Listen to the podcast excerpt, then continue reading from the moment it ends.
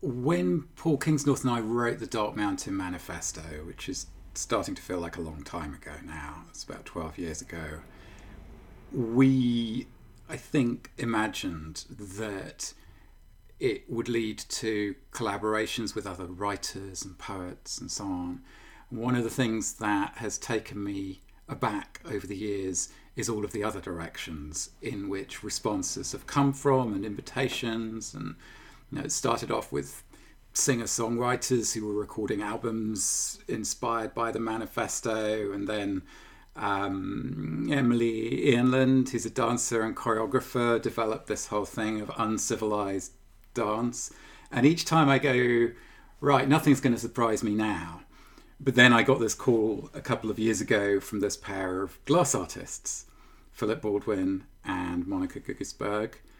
And honestly, I don't think I'd ever really thought about glass as an art form, and that there was a whole sphere of people who are glass practitioners working with the craft and skill of this material, and also working as artists, uh, straddling this boundary, I guess, between the applied and fine art worlds. But that's that's exactly how I would describe Philip and Monica. And we just started talking over the phone mostly. Uh, they'd been reading the manifesto, and that had led them to some of the other things that I'd written. And as we got talking, we discovered this sort of shared interest in backstories of history and prehistory, and how sometimes, you know, situating ourselves within the deep time of prehistory, the deep time of geology and evolution, the deep time of myth, can help find a stance from which it's possible to face and think about the depth of the mess that we're in just now. So I guess that was that was those conversations were what led to us then collaborating on the exhibition and the book.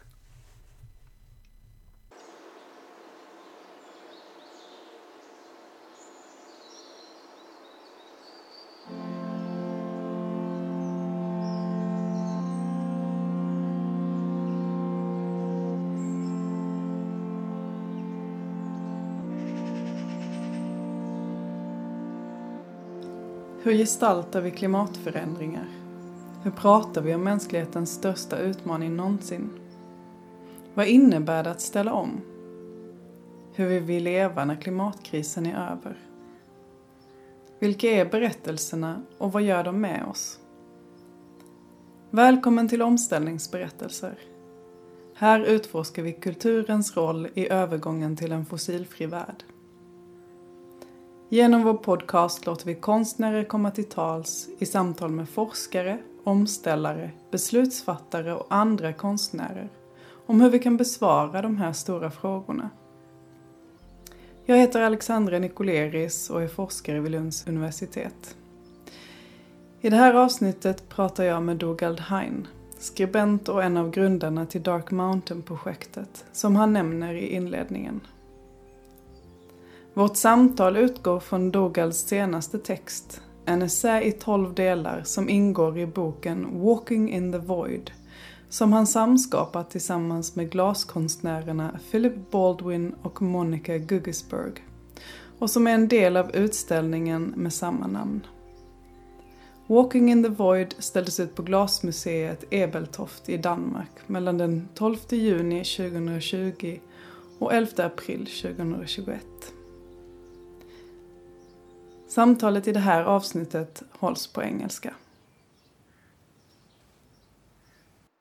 It was something that came home to me while we were working on the book, was this realization of the role that glass played as a philosophical tool, which is to say a scientific tool, in the moment of sort of the beginnings of modern science. That, you know, once you think about it, it's obvious the microscope and the telescope are the sort of two um, tools that are emblematic of this changed relationship to the world, this changed possibility of knowledge that is coming about around the, the seventeenth century. And then when you sort of zoom into the, the detail of this, you realise how uh, engaged with the applied science of optics many of the major early modern European philosophers were. And um, that sense that... and. that also the ways of knowing that are being born out of that moment contain, on the one hand, this possibility of knowledge over vast distance or over vast difference of scale, and on the other hand contain also this sense of being on the other side of the glass from the thing we're knowing, in the way that you know, an experimental psychologist is when they're sitting in the observer position looking through the one-way glass at the people in the room. And maybe this is part of why it feels worth revisiting this stuff in relation to climate change, because on the one hand we have the climate crisis as something that is mediated for us, for most of us, through science. It's science that tells us what is wrong and how wrong it is and how much we ought to be frightened of it.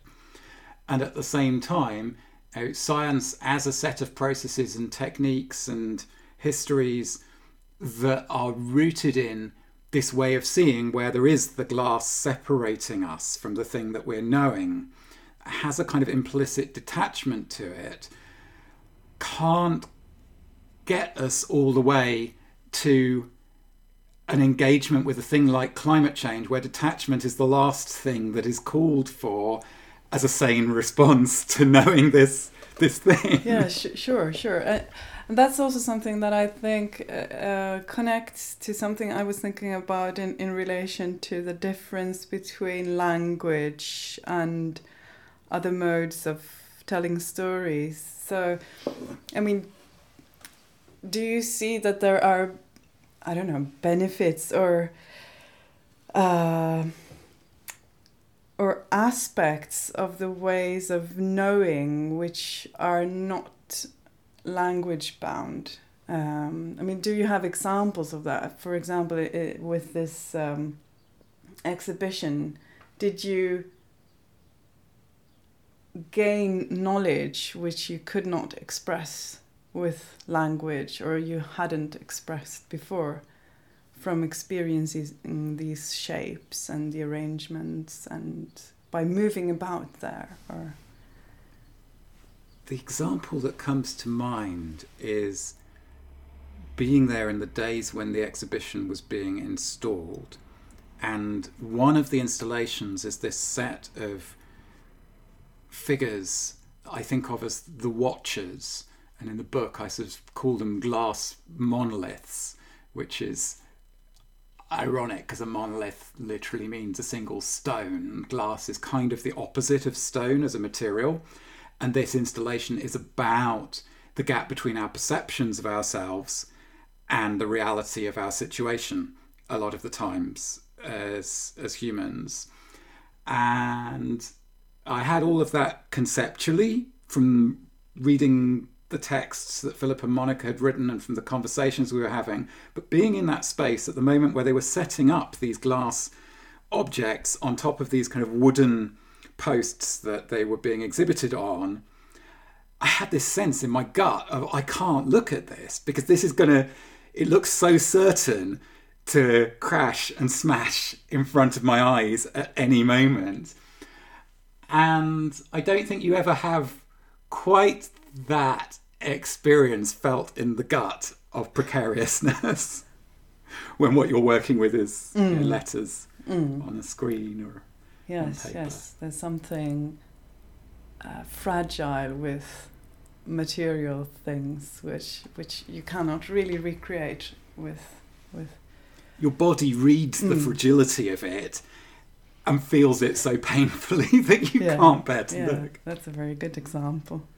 Because I was also thinking, you, you also um, uh, you also talk about represent uh, representation versus doing, and and um, I was thinking about the passage where you write about uh, rehearsal um, and what that means.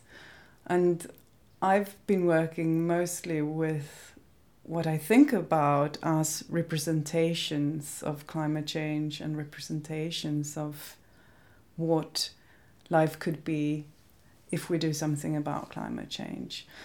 And then I was thinking, what if we were shifting towards doing and the rehearsal? And I was thinking, is that perhaps something you are doing in your work already?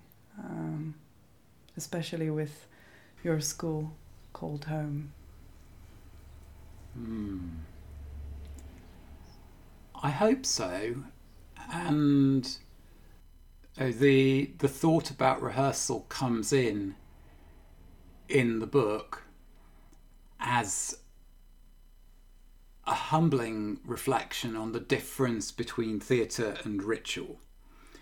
And I mean, historically, in the study of this, it's sometimes put as, you know, you have primitive ritual, and then now we have sophisticated, um, developed civilizations, modern societies, and so on, where we no longer have that immersion in the ritual, where we don't know the gap between what we're um, what we're playing at and what's actually going on from a kind of scientific, detached, objective point of view. And oh, again, I think that part of what's happening with climate change is that the foundations of that confidence, the foundations of the confidence on which that rather old-fashioned argument is based, are being pulled away even at the the scientific level. Um, because you know, if the argument has been that in modern societies we don't have the full-on liminal experience that you would have in a tribal ritual being studied by anthropologists in Africa a hundred years ago or wherever, what we have is the liminoid, the experience you have when you go to the theatre for the evening that resembles in certain ways the liminal, but where you are in control because you bought a ticket to enter this space, and as an individual you can get up and walk out at any point you feel like it, and we're all going to get up and walk out and probably not be changed by the experience in the way that ritual has been understood to be a transformative experience in other times and places. Oh, part of the part of the the basis for that sort of linear progressive argument that said we are we've grown out of the liminal, and now the liminoid is the kind of remnant of that that's still available to us, is that we're not all in the same situation in the way that you were when you were dependent on each other in a small tribal group.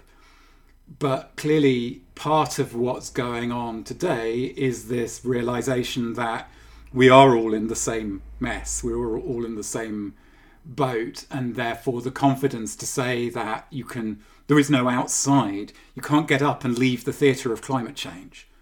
And therefore, in some sense, we're being thrust together back into something that might more truly be talked about in terms of the liminal. And maybe that's part of what we need in order to find ways through the mess. That's sort of what I've been following, I guess, rather than arguing. Uh, I was going to say arguing for a few years. I mean, following this thread of this idea that the kinds of transformation that have been looked at through the lens of anthropology in the ways that humans in other times and places have organised the marking of important thresholds, the marking of a point where it's necessary to let go of one way of being human and move into another, might have a lot to tell us about the kind of threshold that we're being pulled across now by the consequences of yeah. climate change. Yeah. But do you think, I mean, do, do you think that there's a different understanding and perhaps also a different kind of transformation that comes from doing things differently rather than um, sort of thinking about things differently. Or are they always connected somehow? Well, there's a layering there, certainly. And what's coming to mind is Vanessa Andriotti from the Gesturing Towards Decolonial Futures Collective, talking about, you know, we're in a mess that's deep enough that acting alone won't get us out of it. We're in a mess that is deep enough that thinking alone won't get us out of it, that the mess is as deep as being. So it's not just that we need to take these actions or that we need to think these thoughts or change our ways of thinking. We actually have to change at the level of being. And where being is understood in terms of habits and in terms of uh, stories, who we think we are, you know, we... I've been thinking about this just this week, that I am deeply sceptical about most of the activity that goes on in the name of the future, because I think that uh, all of our attempts to imagine the future, all of our conversations about the future are coming from who we are right now, and the best possibilities that remain for how things might play out rely on us letting go of many things of who we are right now. We need to become different people if we're to have a chance of, you know, the worlds that could come after the end of the world as we know it being worth living for. And we won't get there through the things that we project on the screen of the future or through the desires uh, for, you know, our vision right now of what the best possible future would be like. That stuff seems to me like a way of avoiding the kind of the depth and the, the the passage through things falling apart. And I'm not talking there necessarily about societal collapse or anything like that, but in the process of this kind of journey through the liminal of being changed, it's necessary for there to be a disintegration of who we have been and who we have thought we were and where we thought we were going. And I don't think that mm, the ways we talk about the future have much to contribute to us actually managing to go through that kind of a, a process of mm. transformation. Mm. I mean, to me, when I listened to you and also when I, I read your essay, I was thinking a lot about uh, Nausicaä. I don't know if you've uh, read the story by uh, Hayao Miyazaki, who uh, no. is um, leading the studio, the Studio Ghibli, the anime studio. Anyway, in the okay. eighties, he wrote a fantastic, uh, and it's an uh, what is it? graphic novel called Nausicaä, and uh, well, it's a it's a story really about um, environmental collapse and uh, also war and um, lots of uh, misery, and and the protagonist Nausicaä, she is deeply in love with all all living creatures, and in the end she, I'm spoiling it now, but she finds out yeah. that. Um, scientists from the past, they have this great plan of saving the earth. So uh, everything is controlled by this supercomputer. Uh, and she destroys it, even though it ultimately will save the world, because she doesn't mm-hmm. believe in the plan. So... Uh, she she believes in change, and a plan that cannot change is not a good plan. And it reminds me of uh, I'm I'm I'm simplifying it a bit, but uh, it reminds me of uh, what you're saying now somehow, uh, that maybe the rehearsal needs to be directed somewhere else rather than to finding a solution to a problem. Is that? Yeah. What was coming to mind for me when you were talking about that graphic novel is something that I think James Lovelock says in his Revenge of Gaia book at one point, where he basically says, you know, an outcome in which we end up with the Earth on a technological, human-managed life support system isn't, uh, is not called winning. Like, to go from a living Earth to a managed Earth is, um, you know, could well be more of a, a vision of hell than um, a desirable outcome. And more than that, it seems to me a fundamentally implausible uh, outcome. I, I I think that uh, the the podcast that I've been doing over the last year or so with Ed Gillespie, we call it The Great Humbling, which is kind of a joke, but the the idea of the humbling came to me from listening to all of the conversations about the Anthropocene and what we ought to name it, and sort of not wanting to offer yet another proposal in the the scientific discourse, but that at a, an everyday level, if we need a way of talking about this event that we're living through a stage in, then the humbling might be more appropriate in sort of reflecting a sense of being brought down to earth again. And I think, you know, my working assumption is that one way or another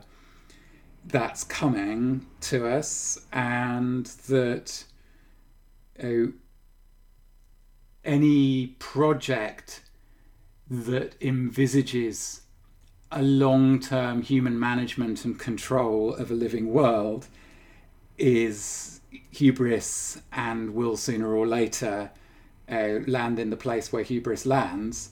And the question is whether we can um, find a humbler relationship to being part of a living world, or whether we will go down blazing in pursuit of a delusion of hmm. control.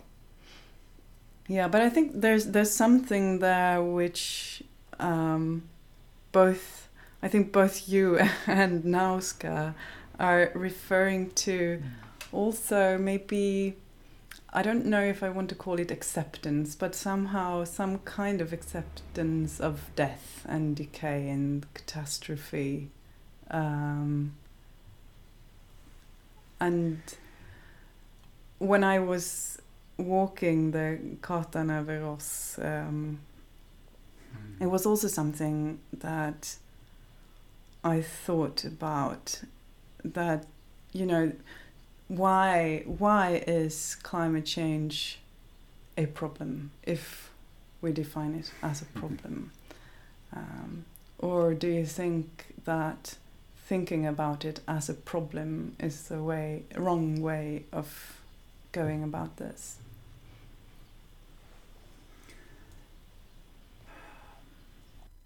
Well, the question might be, for whom is climate change a problem? And a lot of the rhetoric that we've used within the environmental movement, and I include myself in that, over the years, might have a tendency to muddy their sense of what is at stake. You know, we talk about saving the planet and the fragile Earth, and so on. And there is a process of loss and destruction unfolding right now, which lends itself to some of that way of speaking. And yet, the Earth has been here five times before without our help.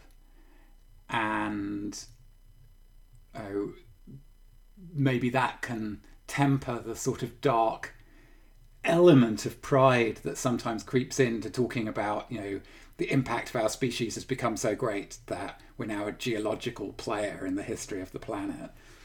Um, then, for good reasons, we often talk about the you know, who is most sheltered from and most exposed to the impacts of climate change that are already deepening around us. And you know, we all know that the people who bear most responsibility in terms of our lifestyles tend, on the whole, also to be the people who are most insulated so far against the consequences. There's another layer, though, on which climate change very easily becomes the moment of vulnerability for those who have experienced modernity up to now as reinforcing our sense of invulnerability. There's a book called World of Many Worlds. It's co-edited by uh, Mario Blaser and Marisol de la Cadena. And they say in the introduction to this, you know, the Anthropocene can often sound from elsewhere a lot like the world of power discovering that it too could end after centuries of ending everyone else's worlds. It's a language that comes from the Zapatistas. The world that we fight for is a world of many worlds, and the sense that there is the world of power, the centres of modernity, which have been able to tell a story of progress to themselves and to others very powerfully and convincingly for a long time, and that climate change kind of arrives for a lot of people as the first thing that calls that into question and generates a sense of panic.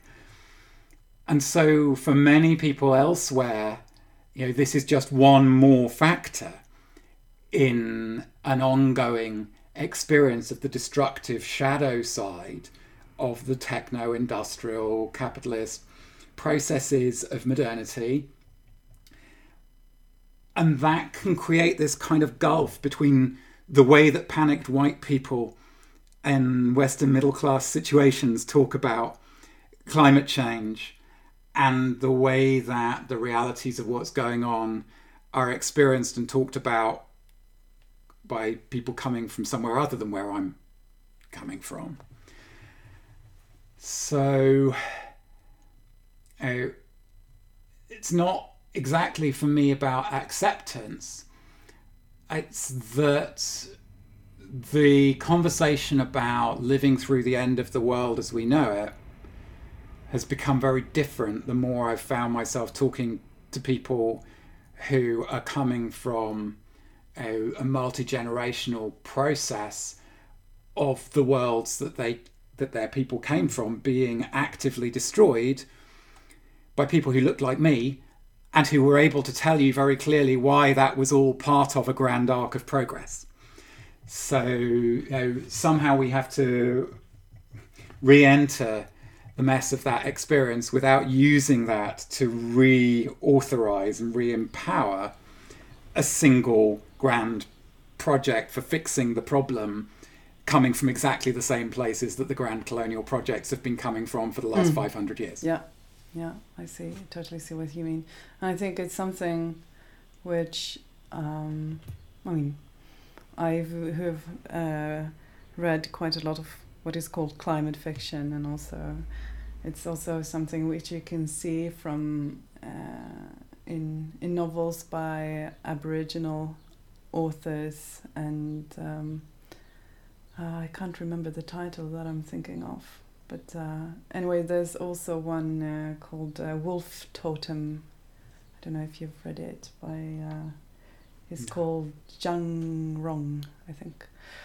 Uh, the author of that one, which is also a story really about how transformation is not something, it's like a l- long-lasting catastrophe rather than a new one. Uh, and I think that's a sobering mm-hmm. uh, story for for most of us here in the more privileged part of the world. Sobering's a good word as well, I think. You know, that maybe that's part of what is called for, is a kind of sobering up. And therefore we have to be attentive to the places in which talk of climate change actually becomes intoxicating, or feeds addictions, whether it's an addiction to techno solutions or an addiction to kind of apocalyptic um, sort of self-centering. Like, there are dangers in different directions around the space of what we're what we're mm. talking about here. But do you think that that's also, is that one of the reasons why it's sort of important to to think in deep space uh, or deep time, and to, to break up what we think of as history? Because that's something, for me at least, that seems to be one of the uh, things you want to do with uh, with your essay and the exhibition at large. Um, yeah, that's definitely one of the themes at the heart of it. For me, is recognizing that the ways we have been accustomed to telling the stories of history, the ways in which the stories of history are still told by, you know, plenty of best-selling public thinkers, is meeting a, and has been for some time, meeting a moment of self-doubt, of loss of faith, and that that's appropriate, that it's appropriate that the future doesn't work as a rallying cry in the way that it might have done fifty years ago. And that as that happens, the significance of all sorts of things in the past changes. You know, I'm I'm really fascinated by the unfinishedness of the past and the way that that can act as a source of hope, and that that can also be something, you know, a sort of small, you know, one of the sort of weak sources of hope and weak centers of resistance, as the, the theologian Dietrich Bonhoeffer talked about um, in the nineteen thirties and forties, that uh, none of us know what will turn out to have been significant in hindsight, because significance is a matter of consequences. You can never actually see the significance of anything in the present tense, because its significance lies in what happens afterwards. So things that seem very small and might seem you know, kind of pitifully insignificant in the grander scale of things in the moment when they're happening, sometimes turn out afterwards to have made all the difference. And this doesn't and shouldn't grant us any extra confidence in the present. It's, it simply should leave a little bit of breathing space that uh, allows us to do small things that feel worth doing without having to be able to justify them oh, in big terms just now while we're doing them. Does that make sense? Yeah, it does. Yes, it really does. I totally... I think it also really... I think it relates to uh, what it means to define something as a problem or not, like uh, because we're also, I mean, I uh, I have a background in engineering. That's my master's degree, and the the engineering education is all about uh, finding uh, solutions to problems, and the problems are almost always predefined. So as you go through your education, you don't even, you you never redefine the problem, or maybe you sort of tweak some parts of, of the problem. Um, and now as I'm a teacher to engineering students, I see my task as perhaps um, actually teaching them how to rethink what a problem is, and um, yeah, to focus more about the the problem itself rather than the solution. And I, to me, this also seems a bit similar to, to, to what you've been talking about, that maybe when we're focusing too much on the future and, and the plan, uh, it, it's really about, it's really as if we're saying we all already know what the problem is, and now we just need to know what to do. But maybe we need to stay a bit longer with the problem itself. It's like, how do we know when something is a problem? There's a passage from John Michael Greer, who's a very curious guy. He's an American blogger and magician and arch druid and conservative thinker who's been writing about peak oil and climate change and all sorts of things in a very distinctive way for a long time. And I don't agree with him always, but I always find him useful to think with. And it was him who introduced me to the distinction between a problem and a predicament. And what he says is a problem is something that has a solution. Not everything has a solution. And something that's difficult but doesn't have a solution is a predicament. Doesn't mean there's nothing worth doing, but if you acknowledge something as a predicament, then the set of actions worth taking looks very different to if you're defining it as a problem. And the easiest way I've found of thinking about this is to look at death, because it's quite clear when you encounter somebody who is treating death as a problem to be solved. I once met somebody who was a member of the Cryonics Institute and had the card that he had to carry around at all times to uh, remind anyone who found his dead body to put some frozen peas on his head and call this number, where the team would be sent to take him back to the place where he would be frozen until such a point as we have cured death. And, you know, we tend to think that it's a bit weird to treat death in that way. Although an element of that thinking creeps into a lot of the, the sort of norms underpinning the way that medicine operates in modern societies. Whereas uh, if I decide that my death isn't a problem that I want to solve, it's a predicament. I don't know exactly when it's going to happen, but I know it's going to happen sooner or later. And I want to live in awareness of that and make that part of how I approach my life. Then there are all sorts of other things I can do. It's not, you know, I haven't given up on life by saying my death is a predicament rather than a problem, but I've moved into a different relationship to life, potentially.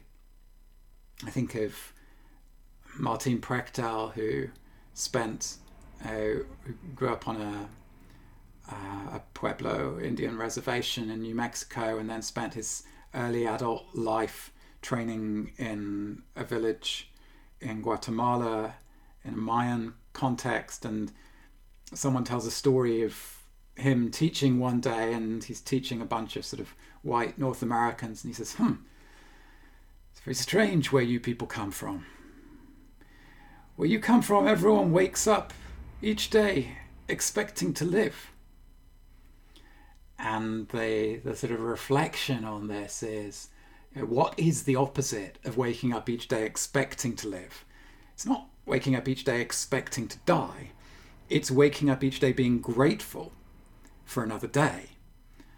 And that uh, the kinds of attitudes that might allow us to carry as much as we can of what has been best about the way we've been doing things around here lately, through the unfolding of a crisis that we may be able to mitigate and adapt to in some ways, but that is also going to turn lots of things upside down, I might lie in, like the, the best way of approaching that might lie in the kind of attitude encapsulated by waking up every day being grateful for being alive rather than waking up every day with the expectation, taking for granted life and seeing death as a as a problem. So yeah, I wonder whether it's possible with engineering students to cultivate an inquiry into whether or not something is a problem, which says sometimes we do have something that's well defined as a problem. It's not that there are no problems, but there might be fewer problems in the world than we think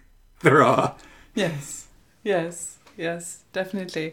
I mean, in in the literature that I use, we we we should call them wicked problems. I mean, problems uh, which are too too complicated and, and entangled with other problems, and there's no no solution really. But a predicament might be a more useful term. I'll I'll try it out.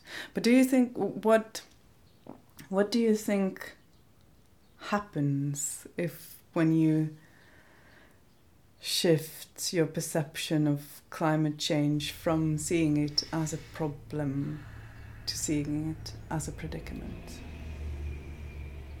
You allow into the picture an awareness of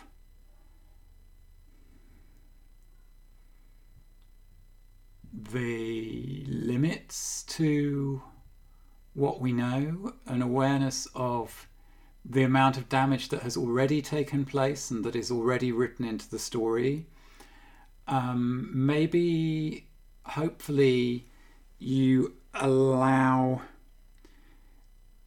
in things other than climate change that are part of a story where climate change is an element within a larger picture. One of the things I've started to notice is in a lot of the the ways we talk about the future when it comes to climate change, and when we try to envisage what it looks like if we're uh, successful slash lucky in how things play out, the The definition of success is making the current trajectory of our societies sustainable. So we've somehow managed to swap out enough of the factors that are messing with the, um, you know, the atmospheric chemistry and the climate system that we can carry on doing the rest of what we're doing. And I think that arises when we define like climate change as the problem. I think we've got this paradox when we think about and talk about climate change, which is that it's both too big and too small to talk about. Uh, talking about it as if we can kind of grasp the implications of what we're talking about, as if it's another subject within the set of subjects that we might have as the theme for next month's issue of a magazine or whatever, I, is kind of a form of denial. There's We're almost dealing with something that's kind of monstrous enough that to pretend that we can talk about it directly is to show that we haven't grasped the monstrosity of it. And yet it's also really easy for it to be too small for us to fall into talking as if if we fix climate change, then things are okay.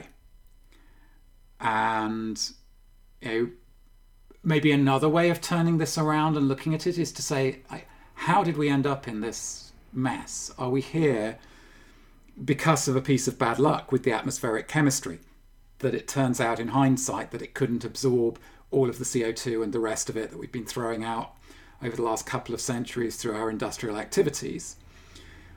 Or are we in this mess because of a way of approaching the world, a way of treating everything that would have brought us to a similar pass even if the atmospheric chemistry had been different and, you know, C O two emissions weren't the you know, the trigger point at which things start to go critical? And I mean, we know from the Stockholm Resilience Institute and the um, planetary boundaries work and so on that it's not just climate change where we're crossing those boundaries. But I think that question of are we here because of a piece of bad luck, in which case it's it does look like a problem to be fixed, or are we here because of a, a way of treating the world, an idea about what the world is and what our place is within it and how to treat it, which is not simply how human beings have always been everywhere, but has specific roots within the deep history of modernity. You know, if if it's if it's something more like that, then it's not that we don't have problems that deserve fixing along the way.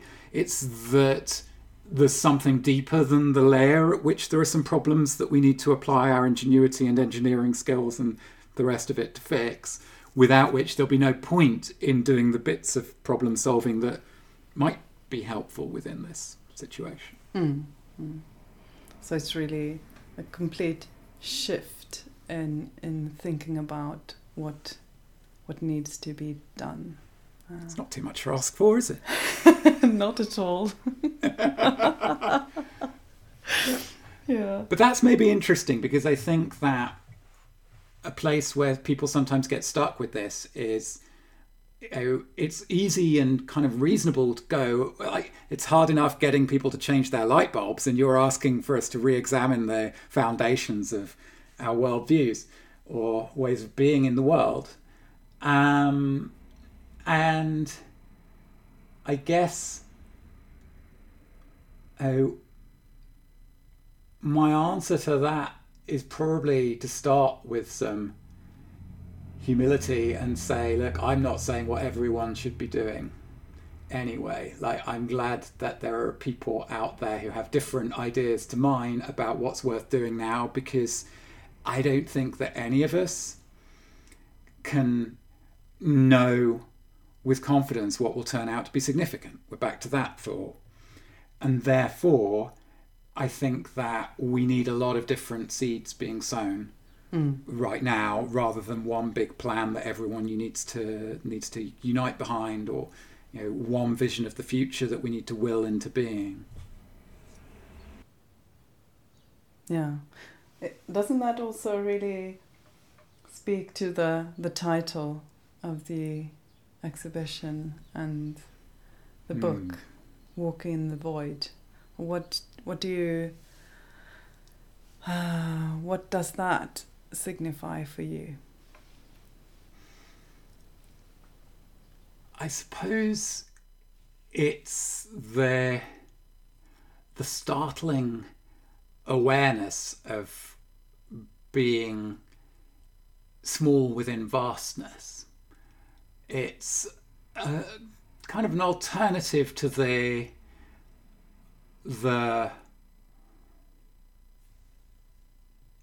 spaceship Earth, whole Earth kind of image where you go to space and look back, and this is meant to be the, the, the sort of the transformative thing is meant to be humanity seeing its home from the outside for the first time, which is a very foundational image of the environmental movement.